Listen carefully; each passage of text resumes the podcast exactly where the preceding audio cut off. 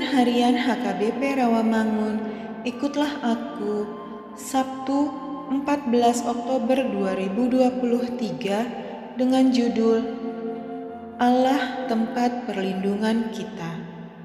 Bacaan kita pada pagi hari ini tertulis dalam 2 Korintus pasal 1 ayat 12 sampai 24. Dan bacaan kita pada malam hari nanti tertulis dalam 1 Korintus pasal 9 ayat 21 sampai 23. Dan kebenaran firman Tuhan yang menjadi ayat renungan kita pada pagi hari ini tertulis dalam Mazmur pasal 62 ayat 9 yang berbunyi Percayalah kepadanya setiap waktu, hai umat, curahkanlah isi hatimu di hadapannya Allah ialah tempat perlindungan kita.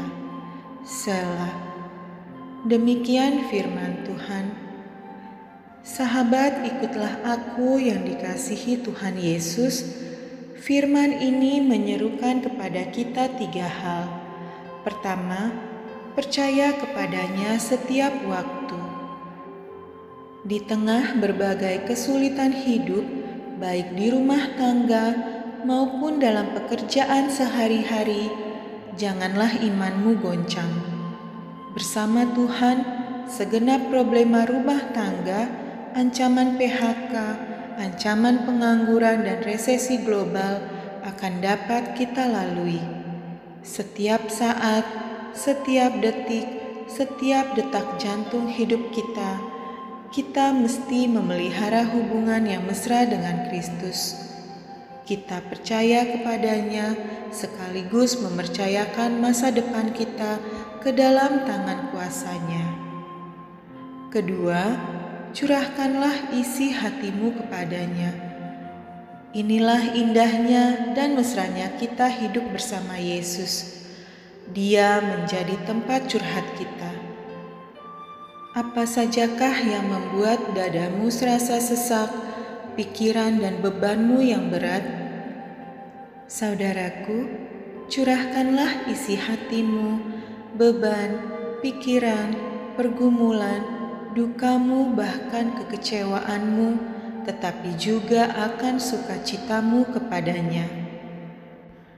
Berbahagialah kita bila memiliki sahabat curhat dalam hidup kita.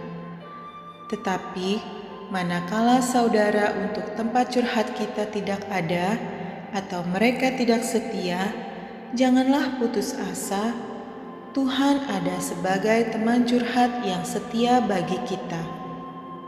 Ketiga, Allah adalah tempat perlindungan kita.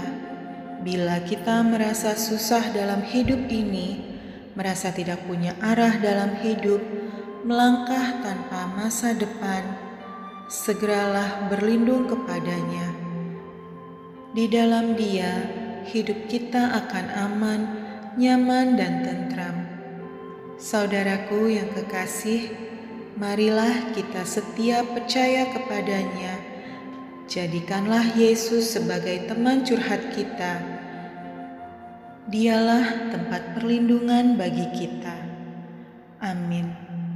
Mari kita berdoa. Ya Tuhan, Engkaulah tempat perlindungan yang aman bagiku.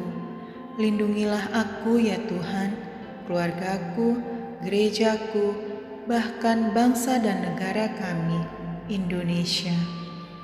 Amin.